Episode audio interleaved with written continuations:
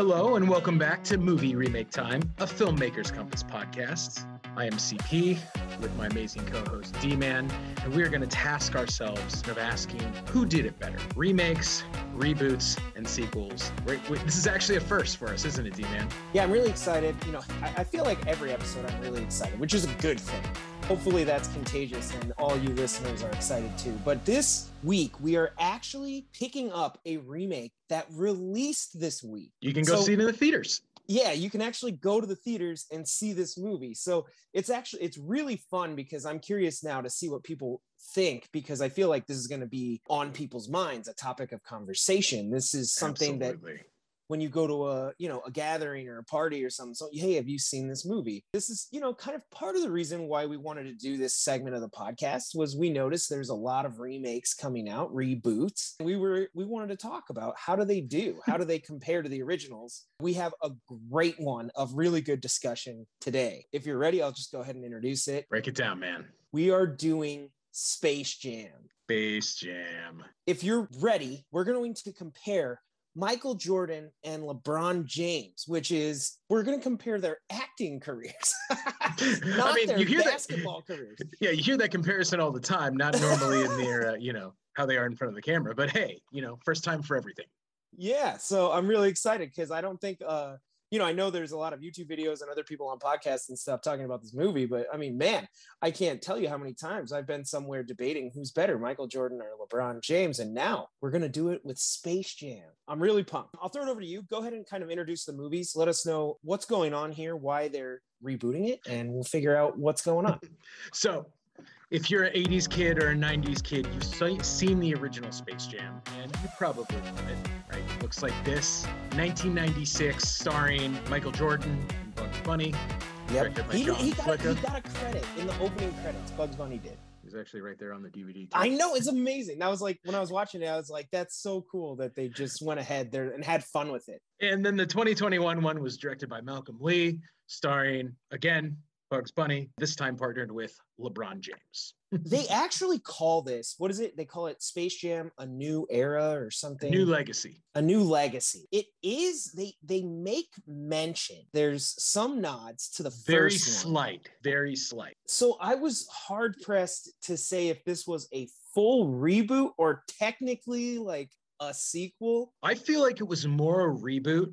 I felt like the only reference that came was when they recruited Lola Bunny in the sequel, and she was talking about teaming up with a basketball superstar. Yeah. She kind of kinda like, she there, something along the lines like, exactly, exactly. So I yeah, I got a hint that they were kind of toying with the concept happening kind of in the same meta universe, but not really. Like you said, I think it's a full-on reboot, and this is a chance to kind of take that same concept and reapply it with a new kind of digital overlay, and then you swap Michael Jordan with LeBron James. First of all, let's just go ahead and throw it out there. I mean, what are your initial thoughts on this remake? Reading about it, one of the interesting things that I didn't know was apparently there was a planned sequel all the way back in the 90s, but Michael Jordan had only agreed to sign on for one movie. And once they found out that he wasn't going to do the next one, it got canceled. I don't know if you know this, but there were all kinds of concepts floating around. It was like skate jam, golf jam, like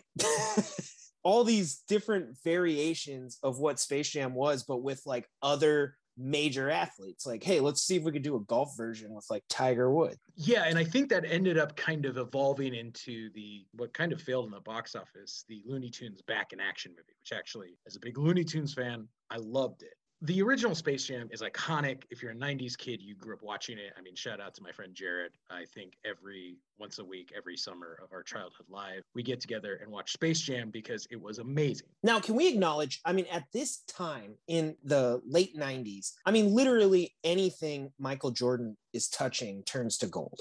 Oh, Like- I mean, if you think about the actual concept of the original Space Jam and you think about going to a pitch meeting and being like, hey, we want to get Michael Jordan to play basketball with the Looney Tunes, recruit these other NBA players. I mean, the only way this all happens if is if Michael Jordan like buys in. Apparently he did. I mean, I, I wish I could have been there when they pitched him. I don't I highly doubt he was the one that was like, you know, I want to hey, team up I- with Bugs Bunny and make a movie. yeah i mean again i was doing a little research you know kind of uh reading up on both the movies and like i guess there was a sports commercial called Hare Jordan where it was just a commercial but like he partners with bugs bunny and that was the somewhat inspiration to be like hey we could do like a whole Oh, okay. vehicle here that kind of expands on that gimmick Okay, well that makes a lot of sense, right? That way this this concept's not totally coming out of abstract. There is a slight proof of concept and yeah it was that very makes sense. receptive again I always wondered how Michael- that came about.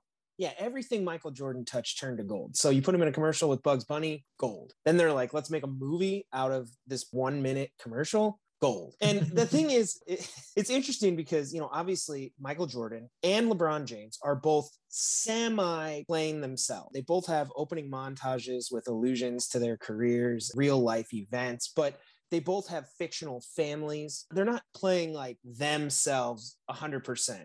I doubt Michael Jordan really lived in that average suburban house like they depict in the film. Yeah, I love how what's his name in the movie? Stan, right? Stan. It's Stan. Yeah, he comments on how ni- nice the house is, but I mean, to us, you know, average people thinking about how much money Michael Jordan must have. I mean, clearly that's not his home. Yeah, right. You know, like his neighbors like drive by and they're like, "Hey, Michael." I was like, "This is why actors and celebrities live in gated communities because they don't want to be bothered by the dog walker." exactly. anyway, I just kind of wanted to preface like where this all comes from. Then obviously LeBron James, we know he has so much respect for Michael Jordan. He grew up loving Space Jam. The concept had been floating around for years about some sort of reboot or whatever and he decided he would sign on. That was something he wanted to do and he was he was 100% in, which was pretty cool, I guess, considering how busy of a guy he must be that's really the premise for how these movies came about. I only bring that up because most movies, right? You're like, oh, it's a genre film, it's an action adventure. You know, we've talked about like Terminator 1 versus Terminator 2. And you're like, I know why those movies got made. You're like, you look at this concept, you're like, how did this happen? It did happen now twice. So I want to throw it over to you. Let's go ahead and dive into culture, but I also want to get your first impression, like your thoughts. What what do you, what did you think of the Oh, remake? man. Just throw me under the bus. Um, you know, I think that the stakes are very high. The first one is a huge cult classic. This has been hyped for a long time. I know there was talk about doing one with maybe Kobe Bryant years ago. We've been waiting for Space Jam 2 for a really long time. It's here. It's been hyped for so long. Something that we had been looking forward to for a long time. And, and I just want to I want to draw that out for the point that this was a, a very hard target to begin with. But me, I freaking hated it, dude. oh I no way. freaking hated it. I actually had to stop it about three times and just be like, is, is this what this is this the world that we're living in where this is Space Jam for me? And, You know, it's uh, weird. It's kind of a depressing moment. it's weird you say that because I have been anticipating this episode for a while. And a lot of it, like you said, is because we kind of haven't had an impression of how this would go. Now, that being said, I don't know if it's because the bar was set so low, but I actually enjoyed it. No, okay. Well, so one of the things I wanted to ask you before we kind of dive into this further, our listeners know that you know we grew up outside of Chicago. We, Bulls fans. especially you, were huge Chicago Bulls fans. I mean, you used to have a Mike a- autographed Michael Jordan jersey above your bed. My dad still has it. Did we love the first Space Jam? Like, were we biased? Was it the bubble that we were in? Was it our session with Jordan that was part of it? Or and and I mean, audience, chime in. What did you guys think? Were you as big of Space Jam fans as us living out? I'm sure like there's a bias to, you know, if you're a Michael Jordan fan, you're probably more likely to enjoy the film. Fan of a rival team, you might not like it as much. But I mean, Michael Jordan's appeal was universal. We've known that. And, you know, you still see it with like The Last Dance that just came out in 2020. He still has some sort of magnetic pull over the public and our culture at large. And I think that definitely plays into Space Jam here. But I also want to say, like, no, there's a certain charm to the the original Space Jam is hard hate on. It's almost like Michael Jordan, like I said, is kind of like like playing himself. Let's face it, he's not even doing that particularly well. You know, he's Michael Jordan, but like you could tell he's not an actor. And he's just in these scenarios that he's kind of like comfortable to be in. But once you, you know, look at the Looney Tunes, they get the other NBA players to buy in. Danny DeVito is the villain. They have all these kind of great songs and all this stuff. I think there's almost a campy charm to the movie. Now, it doesn't look campy in terms of production value. The drawing, the animation, and the filming itself is not subpar really at all. It's basic, but not mm. in a campy way. But the movie has like that campy charm where you're like, I don't know why this is a thing, but I kind of like it. You know what I mean? Like that's how I felt. And that's how I felt watching it again today. Even as an adult, obviously I had there's a nostalgia factor that kicks in for me i can still quote the movie you know i sing the songs like i know the stuff because i had it on vhs i've seen space jam a ton of times. Mm-hmm. but even then i could see where it has like some innate special quality because it's so over the top and kind of ridiculous. You're like i don't even know how, how this happened. Fair enough. There's a lot to talk about here. I thought one of the shortcomings in the sequel was the decision to take the looney tunes out of their element. Okay. Um, the first Space Jam kind of is is really playing off that concept pioneered during Who Framed Roger Rabbit, mm-hmm. mixing live action and animated. Michael Jordan goes into the animated world where he becomes a real person and learns to embrace the defined physics of Looney Tune Land. I thought that was better because the Looney Tune characters were the characters we've known them to be for 80 something years. I thought that in this one, when LeBron goes to Looney Tune Land, he himself becomes a cartoon. Right. Was a big different from the first one. Yeah, Michael Jordan um, is never a cartoon. Or He's maybe they have like one do they have one shot or something?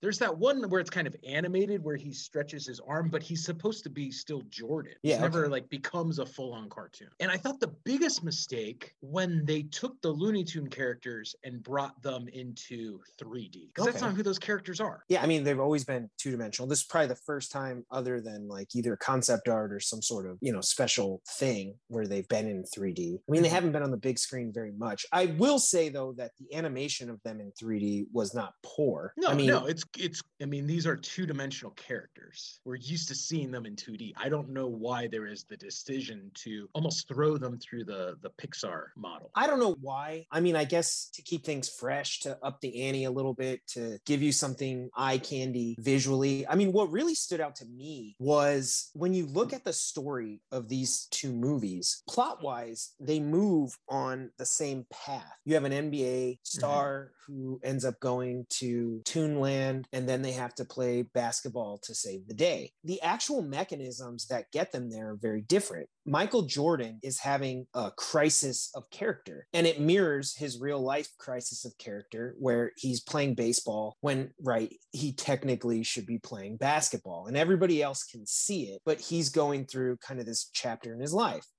Well, if you look at the mechanism for what gets him to Looney Tunes land, in the original, the Looney Tunes have the crisis, mm-hmm. right? They're the ones that have to go find basketball players to compete in this game because the guy had challenged them to basketball and they went and stole all the NBA players' talent. The Looney Tunes were like, "Well, who's left?" And it ends up that the, the best basketball know, player in the world still yeah. has his talent because he's playing baseball. They mm-hmm. didn't know to go steal his basketball talent, so he's available. You know, free mm-hmm. agent baby. And uh, Michael Jordan steps in. The whole idea is that he's there to kind of help save the day and save the Looney Tunes. If you look at the mechanisms in the new one, it's LeBron's son who is not having a crisis of character, but he's not living his true self. That's because of his dad's shadow looming large and not being able necessarily to uh, step into his own shoes. The mechanism that gets them there is that what's his name? Al-G. Al-G Rhythm. Al-G Rhythm. Algorithm. Apparently, he just wants respect as an algorithm, and that is purely 100% just a plot device. Mm-hmm. You know, mm-hmm. same thing like uh, what's his name in the first one, Danny DeVito's character. You know, he's like, oh, we just need attraction. That's simply a plot divider. I don't think one's better than the other. One of them, it's like an alien planet. They need a, a,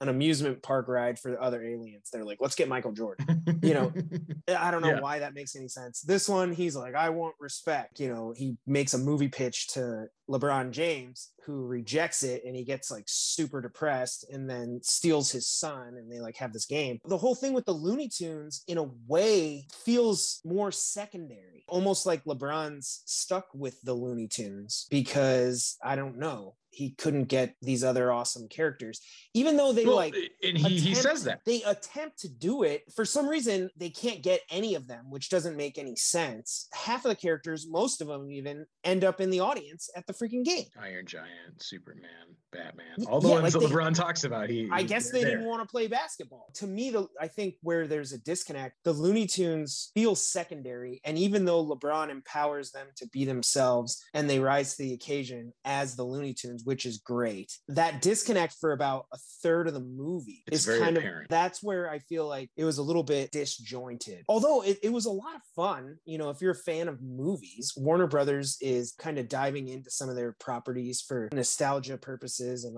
some Easter eggs and stuff. I didn't find that annoying. I found it fun. And it was there's just a that lot. There's almost too many. I felt at times. it was more so just that that section felt disjointed. Like you said, LeBron was like a cartoon for a majority of it. They're like going through the movies, and you're like, Well, really weirdly sure. enough, that was going on. actually my favorite part of the movie. You know, when they run into Superman and when Wiley Coyote is hanging out with the War Boys in Mad Max World. That was my favorite part of the movie. Good references. I thought there were some funny parts. yeah, they were fun. And the Looney Tunes were behaving like the Looney Tune characters that they are. I thought it was when I got to the basketball game that I was actually more disappointed. Maybe it's because the game didn't have the same stakes that it did in the first one, where it's very clear Looney Tunes lose, they're slaves. Jordan loses, he's signing autographs all day and losing in one on one. Like those are clear stakes laid out for the audience. Maybe in the new one, they're a little more ambiguous. Yeah, and then the other thing too, I, I did want to note, not that it wasn't fun or cartoonish, because we are talking about the Looney Tunes here. In the new one, they also don't actually play basketball. It's, you know, basketball with like style points and different things, but they're not playing actual basketball. So that definitely changed the dynamic. And I mean, it, it, they work it into the film because LeBron has trouble with it at first, and then he sort of embraces it and is like, well, if that's how we're going to do it, then let's go full Looney Tunes and just get crazy. He kind of goes all in. So they use it as a plot device, which is fine. It's just that when you're talking about stakes in a regular basketball game, it's just very clear win the game. Mhm. When one team's up like 1,039 points to like 250, you're like, I mean, this is all just made up now. Like, hey, I mean, as quickly as you can score points, I guess, how come one dunk can't be worth a thousand? Like to me, noticing it like later in the game, like earlier,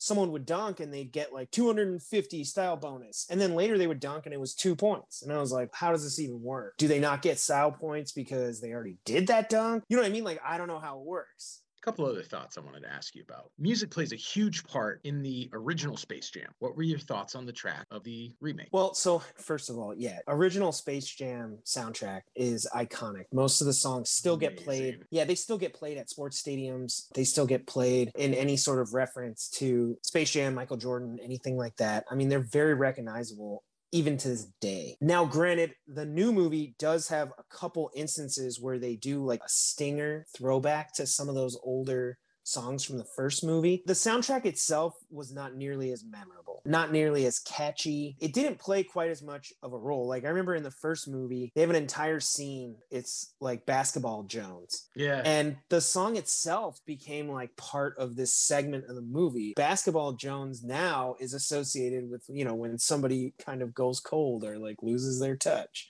I don't know. I just, it's hard not to just get so amped up when you hear that music and all this. And they went for a much more like modern soundtrack than the new one. Now, that might resonate better with maybe kids, fans of Fortnite. I don't know. But it didn't with me. That, that was something that I'd have to give the edge to the original. You know, one of the things that I did like as a plot device was the way they involved video games. Video games are like a huge part of not only our online culture at the moment because now not only do people play video games but they watch people play video games. So there's kind of like a whole meta thing going on here. Kids like love these video games. Like to the degree it's almost hard to get them off. And it's funny because that's probably been said about every generation of kid with like any game console ever. And i thought it was smart to a certain degree because as kind of i guess loony as the entire concept is in both movies i don't think it's any weirder to have this be like a Serververse. I don't know, Mhm. it's all made up, right? Mhm. It just felt to me like they were a little bit catering to their audience of the time. And that audience is most likely younger people of today. That's what they connect with. They kind of leaned into that. So I don't know. What were your thoughts on that? Do you think from a story point they missed the mark? Like, was that too ridiculous for you? No, no, no. I think my issue with the story with this one is is kind of two things, and you already ta- touched on it. The fact that the original Space Jam could be tied into this actual greater Michael Jordan personal arc really framed the story nicely. Additionally, they took that story and applied it to the greater NBA, right? In the sense that we see Vlade Divac scared to go take court and yeah, they put on know, the gas mask. we're watching Patrick Ewing and Charles Barkley deal with this world where, you know, they can't play basketball anymore. And I thought that was really smart. And it kind of made this Looney Tune game from a story perspective have much greater implications. This one is so isolated in many ways. LeBron and LeBron's son struggle that it didn't feel like it had the stakes to me. I don't think that there was a problem taking the video game approach. I mean, as you mentioned, it there's not a set of rules in terms of up either one, really. yeah, but for the most part, I didn't really have a problem with that. I thought it was more the the issue that the other one they make it clear that this game ties better into the greater world. This one, Al-G says something about how everyone who turned in for the game is going to be stuck there forever, but it's it's not quite the same. One of the interesting things, so like the the mega plot device in the new one, the father son dynamic. Now, I just Mhm. wanted to throw this to you because this popped right into my head. Is this not the plot for Hook? It literally is. You have a dad who's like not living up to his fatherly obligations. The kid is stolen away. They play baseball in that That's a good point. he has to go back with all these like crazy characters and learn how to be the person he was supposed to be and you know they do all that stuff and i was Mhm. like dang this is basically like hook No, with like uh, a, a twist You just summed up the movie. It's Hook. i mean the father son dynamic i don't think it's bad because essentially they already lay out where it's going to go. The son says like i don't get to do me. Like i don't get to be myself. Um, i have to kind of live up to whatever your expectations are of me. Right away you know obviously where this movie's going is however it gets there they're going to prove that uh, the best solution here is to allow that person to be themselves. They do it thankfully not through the father son dynamic. They do it through the looney tunes which may, at least makes them completely relevant to the story. The looney tunes try to be basketball players and emulate lebron james to disastrous effect only when he realizes that in a game decided by style points you got to let the Looney Tunes, you got to unleash them. When he does that, he realizes that, you know, hey, that's how everybody thrives is when you be yourself. And that's the lesson of the movie and to LeBron and his son and all that. That whole father son dynamic and what they were doing, and they were, it was just different. You know, when we look at something like the effects, then I know you mentioned obviously the Looney Tunes turn into 3D, and it is again used as a plot device because as soon as they win the game, they're reverted back to their selves. As far as effects go, there's a lot of effect shots in really both of them. Probably the first one, especially for the time it was in, you know, in the 90s, you're like, I only what you you said it yourself. Roger Rabbit is like the only other movie that's even done that. Yeah. So I mean, Yeah. that's a lot of effect shots, and the new one had a lot of effect shots. Nothing really stood out to me in either film as bad. I actually thought they both looked pretty good. I mean, even the original one back from 1996 still holds up pretty well. There's one shot that looks really kind of cheesy. Stan gets flattened and they blow him back up. Oh yeah, Because it's that early kind of uh, like 3D. that's the only one I can think of. I mean, this one obviously looks great. It's state of the art visual effects. LeBron James and Bugs Bunny are world jumping, putting all these Looney Tune characters in classic films like Casablanca. And they have a lot of fun with it at Warner Brothers, and it looks really good. You can't fault them for the visuals. I mean, it looks great. Yeah, I mean, even the way they incorporate other properties. I mean, they were actually using clips from those movies, you know, kind of superimposing Looney Tunes over either certain characters or in certain spots. In the Goon Squad, as opposed to the Monstars, the Monstars were just animated. The Goon Squad actually has, you know, these uh, much more dynamic characters, and that's kind of cool. And it looks great. you know the nothing yeah effects wise nothing really stood out so i gotta ask you know hey i mean is is the deciding factor here is it is it bill murray I mean, I, I, think part of it is the fact that, and this is one of the things I was thinking of, right? They always talk about kids' movies, the jokes are written for the parents and the characters on the screen are written for the kids, right? You know, you think about Toy Story is a great example. And in the first Space Jam, they do that so well. And Bill Murray is a huge part of it. But even more than that, there's these lines. This, there's always one that the psychiatrist asks Patrick Ewing if he has any performance, other any other performance issues. Oh right? yeah, yeah. And like these are jokes not for children. These are jokes right. for their parents. When we rewatch the original Space Jam, there's tons of things that you can laugh about. I didn't feel that there were as many of those grown-up jokes in this one. I felt that there were more references, you know, Game yeah, of yeah. Thrones, The Matrix, things that I don't think kids necessarily know what they are. Those references were for us, but there aren't the witty lines of dialogue and the comedic jokes for us in the same way that there is in the, the first I one. think my favorite joke in the new one though is when they bring so spoiler alert i i guess yeah we probably should have said the top but uh, if you haven't seen this movie you know hey i'm gonna spoil something right now which is they actually do this kind of gag where they're like you know we found michael jordan and best they, joke in the movie yeah, for sure. They bring him in and they play like the Bulls intro music, and you're like, oh my God, like here it is, the Michael Jordan cameo. We all wondered if it was going to happen. And then it ends up being Michael B. Jordan, the actor.